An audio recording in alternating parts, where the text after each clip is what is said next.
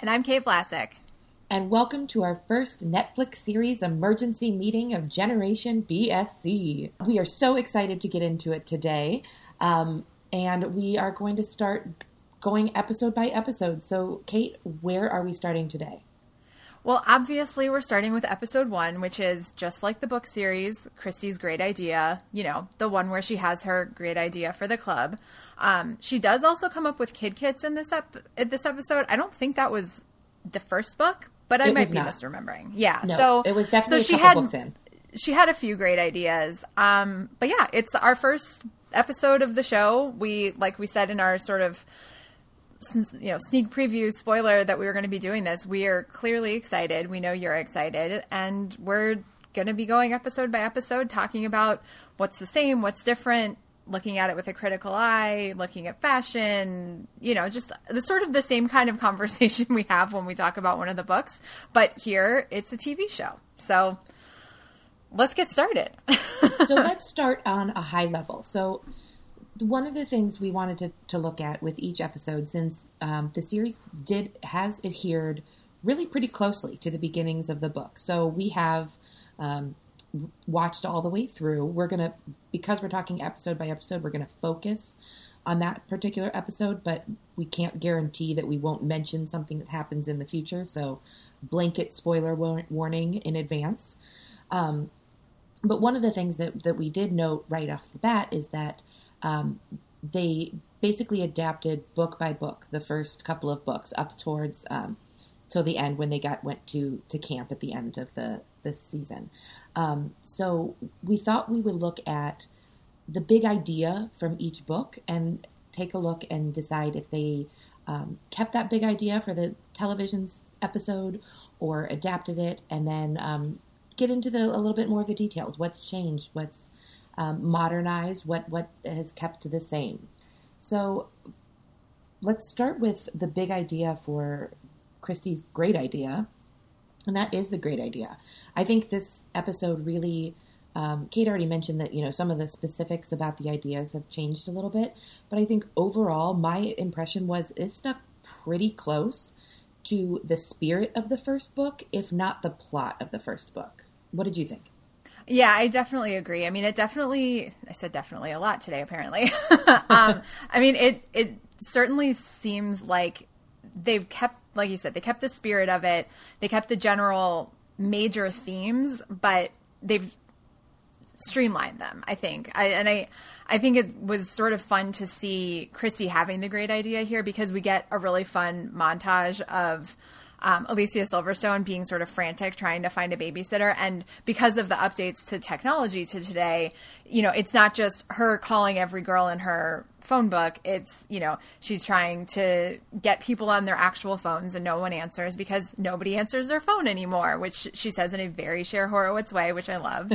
um, but she's also, you know, trying to use sort of like an alternative to care.com, you know, the, the Stoneybrook version of that or the Babysitters Club Universe version of that. And she has let her, um, membership expires, so she has to pay eighty dollars to get back into this to try to find a babysitter. But because they're professional babysitters, the prices are astronomical, and so it's it's fun to see Kristy sort of reacting to that and having it be a much more you know big thing and then she also has the great idea at the same time that she chokes on her pizza which is sort of silly but also like definitely a Kristy thing. You know, like she has this realization and it, it like overwhelms her because it's such a great idea that she starts choking on her pizza because she can't even like focus on eating properly, which is just really funny to me. I loved that so much. I thought it was such a perfect character moment, especially because of the way that she was so excited about her own idea. She could barely be bothered to worry about the fact that she was choking. Like she was so excited about the club. Um, I, I thought, And she's sequence- immediately fine as soon as her mom Yeah. gives her the Heimlich. She's like smiling into the camera because she's so overwhelmed by the great idea. Um, yeah, it's seriously adorable. Um, and I thought this sequence that you highlighted just then with um, Alicia Silverstone as Edie going through, you know, um, trying to find the sitter for David Michael last minute, I thought it did a really, really good job of justifying the series, basically, like justifying the premise of saying, okay, I, we, we know the immediate question everyone coming into this is having is, how does this make sense in a modern context? Why don't they just call cell phones? But really, th- they have a great point. The, the actual um, mechanics of finding the sitter haven't changed. And mm-hmm. in fact, cell phones have probably made it that much harder because people are much that much more conditioned to ignore it. Um, right. Well, and Mary Anne even says she's not allowed to answer phone calls from numbers she doesn't know. Like that's one of the rules of her having a cell phone. So, you know, unless she had Edie's phone number saved, which obviously she would because it's Kristy's phone number, like she wouldn't be able to answer because she wouldn't know the phone number. So even though she knows this person and has babysat for David Michael, it's a totally different thing than, you know, someone calling your house when you're at home or leaving a message and your parents say like, "Hey, this person wants you to babysit, call them back." And I think that that um, leads really nicely into one of the things that I appreciate most about the series so far is that um, the casting of this show is so incredibly perfect. I, I, mean, just on every level, there is not has not been a false note for me. Um, and uh, now there are some some conversations to have around um, representation that we're going to get into a little bit later. There have been some criticisms that we have noted online um, about some of the representation about casting um, around Jessi and Mary Anne and, and color. Um, so we are we. I don't want to um, gloss over that, but we'll get to that as we get to the Jessi of it all. Mm-hmm. But what I appreciate so much is th- that the girls look like seventh grade girls. Um, there's such a tendency in television shows to to age up people, and um, I, I, I understand on some level. Like when we're watching a teen drama, you don't actually want to watch 15 year olds sleeping with their teachers or you know accidentally murdering someone or whatever's happening on Riverdale this week. Um, you you need to have adults in those roles so it feels less icky. And I, I really appreciate that they didn't follow that trend and allowed these girls to be actual kids um, because I think it makes so much more sense for the series as well that they would care so much about the babysitting that they're doing um, because I, I, don't know that that's as common of a way for kids to earn money anymore in their teen years. Yeah, I I mean I, I, I don't have kids, so I don't need babysitters, but it definitely seems like with my friends that do have children, um, a lot of times their babysitters are like their teachers from daycare, like adults, like essentially professional caregivers, and so it's sort of interesting. Um, looking back, because I know both of us have expressed in the past how much we actually did babysit when we were growing up. So it's it's kind of an interesting twist that this is coming back around and I, I don't know enough kids that would be of the age to be babysitting to know if that's something that's really happening or you know how realistic the babysitters club actually is today or if it really is more a focus on sort of quote unquote professional babysitters and touching on your comments about um, the girls actually looking like kids which uh, co-sign completely i love it i think it's um, interesting to compare that with the movie in particular. Mm-hmm. Um, you know, we we have both expressed our you know deep love for that movie. Uh, for for good and for bad, but you know, though the girls playing the uh, you know the the characters of the Babysitters Club, they definitely did not look like they were 13. And again, that sort of storyline in the movie that's a little bit icky with um, Stacey and I guess Charlotte's cousin Luca, who's 18, and they're going on dates basically. And it's like, okay, but you're supposed to be 13, not like 16. Exactly. so it, it, it sort of blurs that line. And I really appreciate that these are actual kids being kids and they look like they would be excited about babysitting in their neighborhood you know what? I thought about that Luca plotline immediately because in this first episode, we're introduced very briefly to Logan. We get to see him. And my very first thought was, oh, what a cute little kid. Mm-hmm. Like, and how refreshing to be watching a show like this and the for the love interest to look like an actual child um, in in a good way. Like he doesn't look, mm-hmm. they don't look like babies. I'm afraid now because that's right. such a theme of the things that we're like in. It, we're not trying to infantilize anyone, but it's just refreshing to not see 17 and 18 year olds trying to pass as 13, so that when we're talking about first crushes, when we're talking about um, some of the appropriate for that age emotional reactions, it looks and feels appropriate.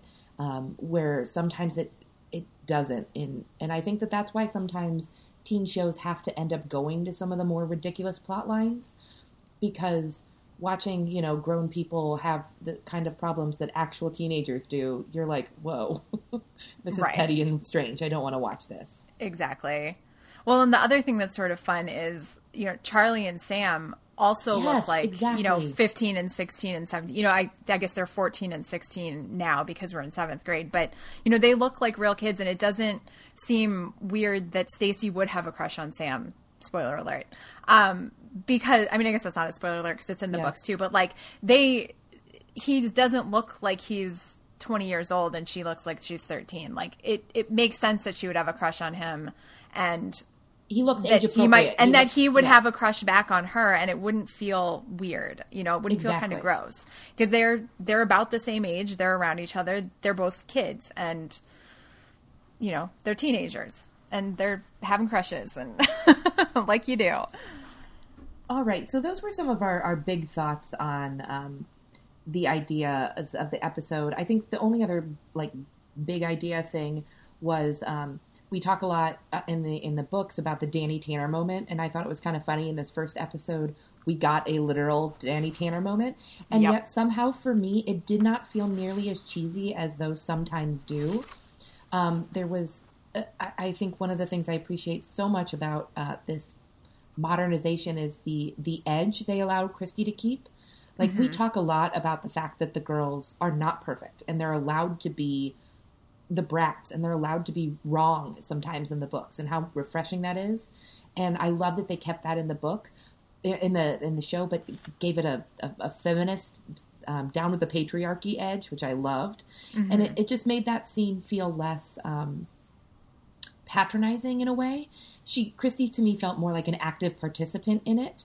Um, she was holding her own in a way that Michelle and DJ never felt like they did.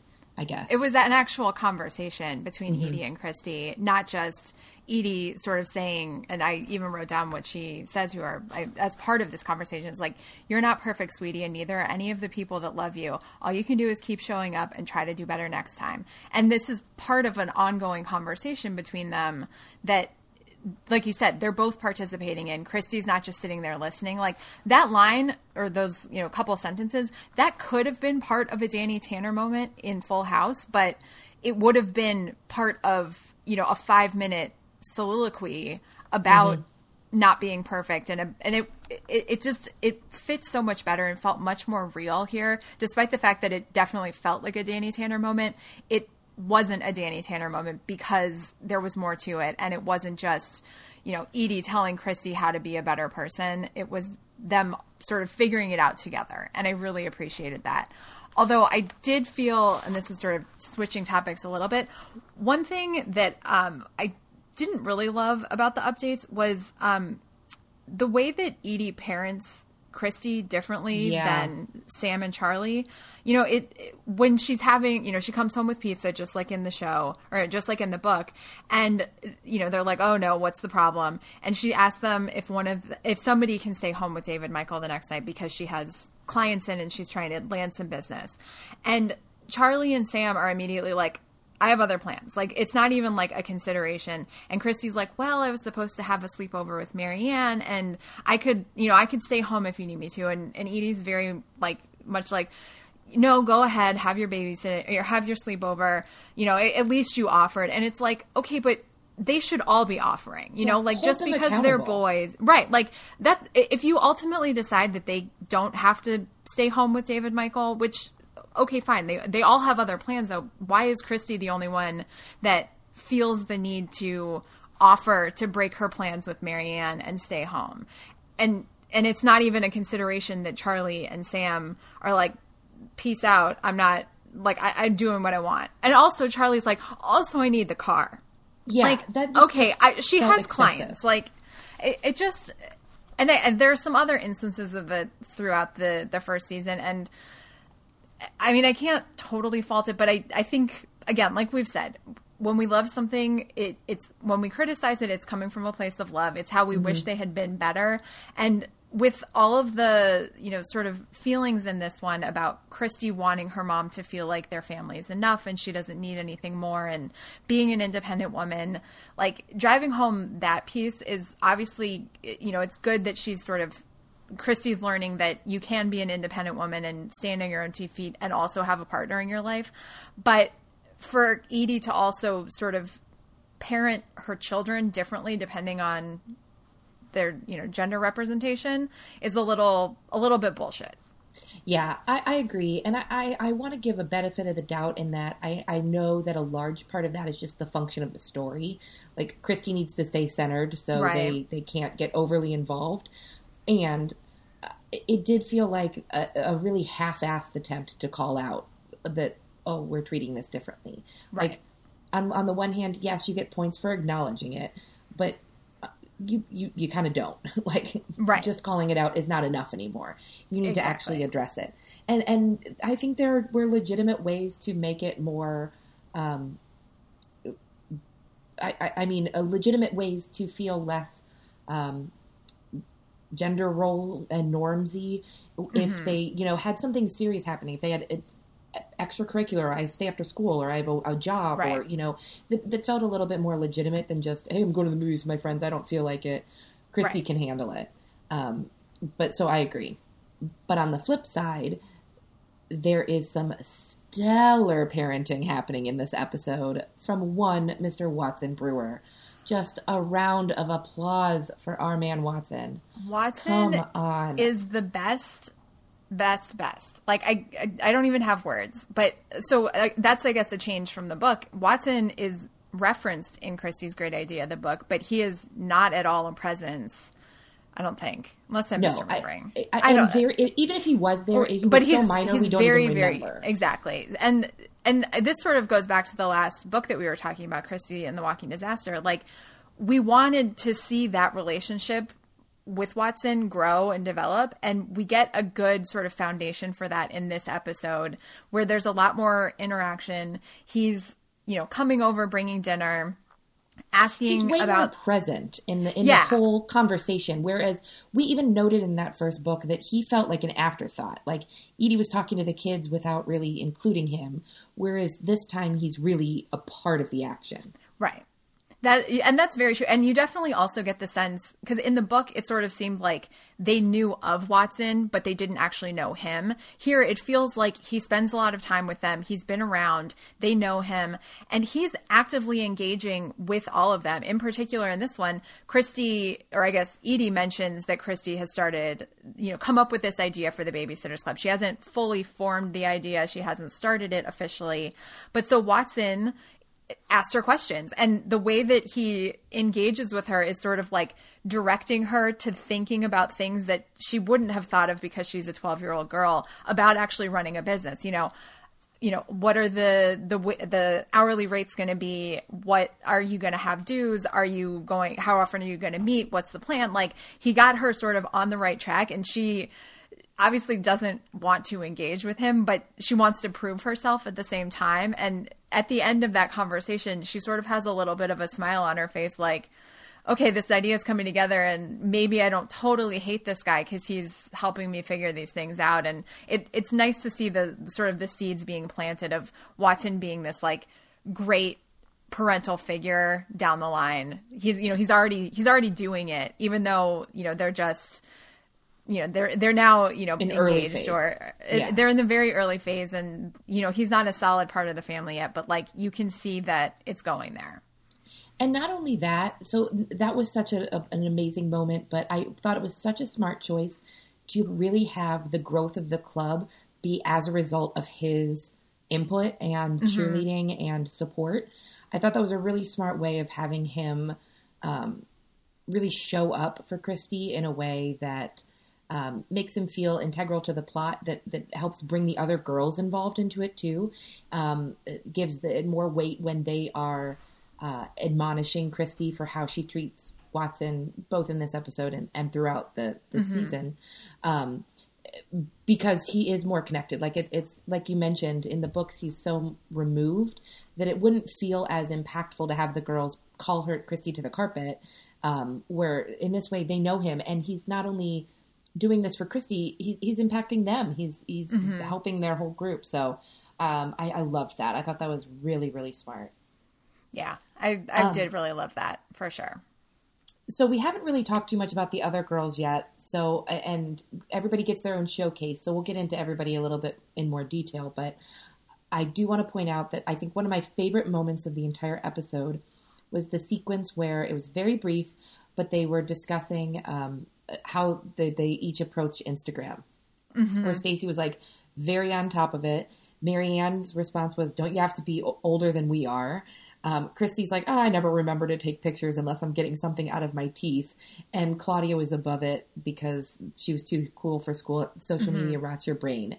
And I thought it was such a concise, perfect little 30 second, 60 second way to tell us exactly who each of those girls is, both as, as a character and now, the modern version of it. So not just who, reiterating who the character is from the books, like we obviously recognize all those things. That's very similar to a lot of the things that we were speculating on in our quarantine episodes, right? Um, and it was just uh, it was such a perfectly economical way of deploying that information. I just thought it was really beautifully, beautifully done. Yeah, it was great. I really liked that as well. Um, we I'm, I know we can get into this in a later episode, but we have we can't let this episode end without referencing how perfectly updated Janine Kishi is. Yes, Uh, she I mean she's she's clearly still very smart, very into computers, very into speaking like a walking thesaurus. But she's not just this like nerdy you know, like uh, because like if you look at like the book covers, she's always wearing like a white button down and like a plaid skirt and her glasses. And here she's essentially been updated to be a, like a, a coder hacker. Like she's wearing you know like she's looking she looks very cool and put together. And it's sort of fun that she has her own fashion sense that's not just like I'm dressing like an adult. It's like she's very, you know, she wears a lot of dark clothes. She has like cool pants and like fitted shirts and like she's got her whole setup in her room. And it, it, I just love that. Obviously, Janine's going to be, you know, a, a coder, hacker, computer genius to the nth degree because the computers that we have available now are so much more advanced than they were in 1988. And I love. I, I think you hit the nail on the head earlier when you said she looks really cool. I think that that's really the difference. Is that, um, and I think that part of that is just sort of the world that we live in now. I think Janine has always been this cool. I think that the '80s were not ready for Janine's awesomeness, and now in our modern world, we we recognize the power that she has and how and her incredible skill. And um, yeah, we're, we'll get to we'll get more in depth with her later, Definitely. but um, yes, she is awesome, and we would be remiss not to call out the wonderful Mimi as well. Just so perfect. Yes. Like when we're talking about the spot on casting, I mean top to bottom. Alicia Silverstone, and we didn't call out the clueless joke earlier. We we know everybody like we didn't need to talk about it because everybody caught that one. Um, I, I think Mark Feuerstein is the perfect Watson Mm-hmm. because he's so dreamy, but he's also like goofy, and it's just I can see how like women our age are like yes please, but young girls are like oh he's sweet. I can see why Yeah. her mom likes him, like which is a really tough balance. They can they can think he's cute without feeling it, there being weird sexual energy happening. Um, right. that's that's reserved solely for us.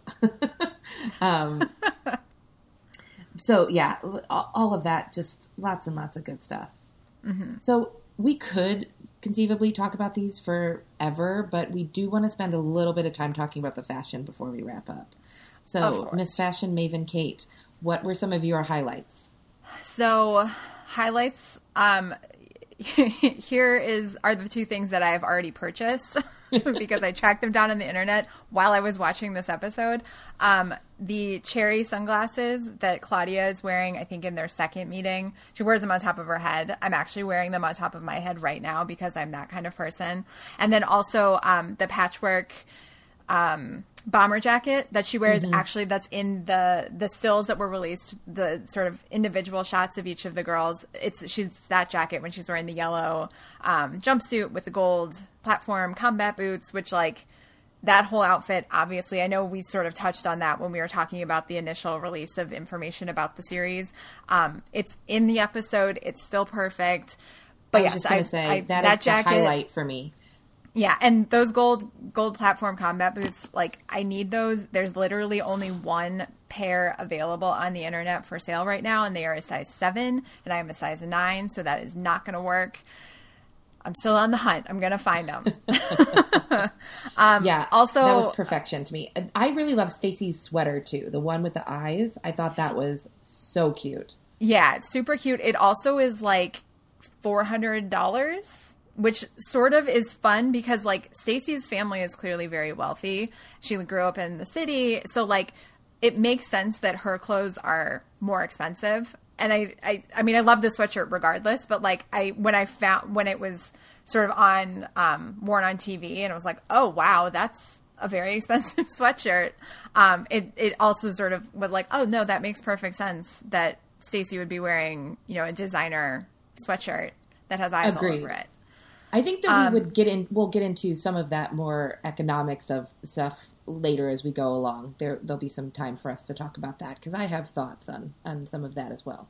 Definitely. Um, we can't let the episode pass without referencing the fact that Kristy wears a gray sweatsuit with a gray t-shirt underneath, which is just like so Kristy. She's going for a run to to um, spy on Mary Anne babysitting for Watson at the first job that the Babysitters Club got, and while yes, it is exercise wear and she's going to exercise, it's like the fact that she doesn't even have any like contrast in the color. It's just like this is my, you know, economical choice for the simplest, most basic, normal exercise wear. Like she's not caring about fashion. She doesn't care about how she looks. Like what I'm wearing a sweatsuit. Like this is what I'm wearing to go run.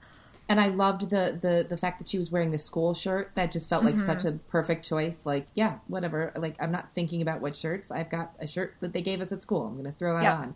And Well, and there's multiple times. Yeah, I think there's multiple times in the episode where Kristy is wearing Stoneybrook Middle School shirts, and sort of generally over the series, she definitely feels like she repeats clothes more than some of the other girls, which I think is again w- maybe we'll get into the the costuming aspects of this in in a little more detail once we see more of each of the girls, but um, I think that the costume designer here did a really good job of sort of making the girls seem like real people. And I, I think we i don't know if we've talked about it on the on this but we've talked about it in general. And i know on um, the boiler room podcast they talked a lot about the fact that the the characters on that show had a closet.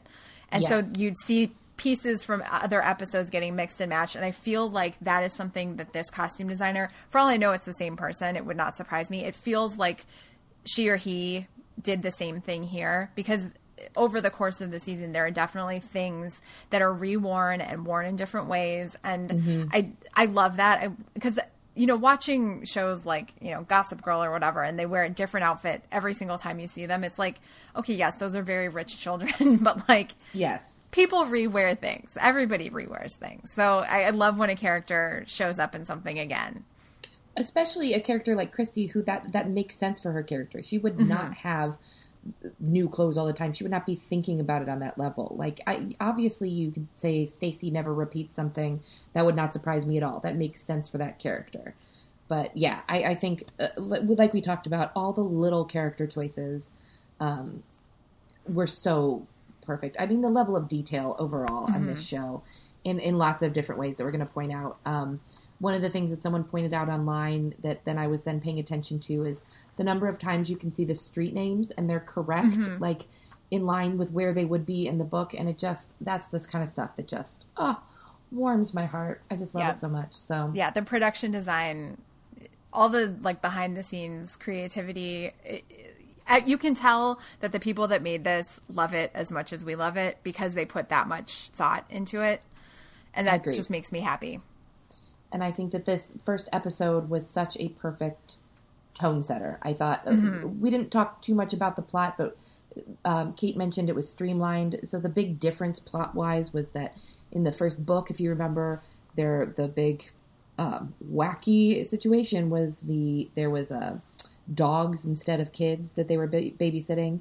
Um, and and in this one, instead, the conflict really got to be around the girls and about about personality, and really got to, like we said, let Kristy be prickly and screw Mm-hmm. up and be proud, and um, and and that is they you know they end the episode making up, but that doesn't go away. That's still who, who her character is. So we're going to get to continue to talk about that throughout the series, and, and I'm excited about that too. Yep. Definitely agree on all points. Um, any final thoughts before we wrap it up with this week's ep?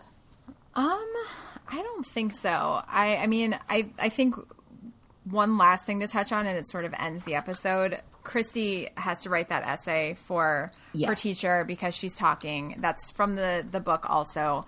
Um, but we end the episode with her reading it sort of like a voiceover and it felt very breakfast club to me and I just loved it and I I paused it a million times so I could write down the whole thing because I feel like it needs to be shared because it really sort of drives home, like you were saying, the the feminist down with the Agreed. patriarchy kind of feelings about this series.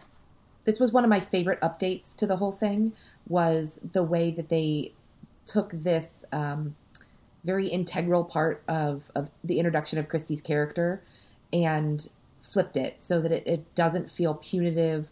It doesn't feel like as many times as they refer to her as bossy in this episode, which will again, you guys know my feelings on the word bossy. Um, it also didn't feel. It, it did still feel negative, but she felt like she owned it more than she does. In Yeah. Book. So, um, yes, I, I think that's a perfect way to close out is by hearing her speech. Okay, well, since we're not technologically savvy enough, I will just read it. I'm sure we could copy it somehow, but okay. What is the meaning of decorum? Well, I know what it's supposed to mean raising my hand, waiting to be called on, being non disruptive, all things that would probably make your life easier. But to me, decorum means other things, like knowing when you're wrong, giving people the benefit of the doubt, and most of all, being a good friend. All in order to create a more perfect union where all people are created equal. Although it may not be your definition of decorum, it is mine. Signed, Kristin Amanda Thomas, president of the Babysitters Club. Ugh, I just Like, love it's it so just much. perfect. I'm gonna start to cry again. All right. Well, that will wrap it up for us this week. Um, don't forget to um, rate and subscribe because, like we said, we're going to be dropping these special bonus episodes at least weekly. We may have some other special surprises for you along the way, and you don't want to miss anything. Um, Kate, where else can they make sure we don't miss any new and exciting updates? Uh, you can follow us on Instagram and Twitter at Generation BSC, or if you have thoughts you want to get out via email, you can email us at generationbsc at gmail.com. So, with that, I'm Kate Vlasic, And I'm Lauren Hunter. and this emergency meeting episode of Generation BSC is now adjourned. Say hello to your friends.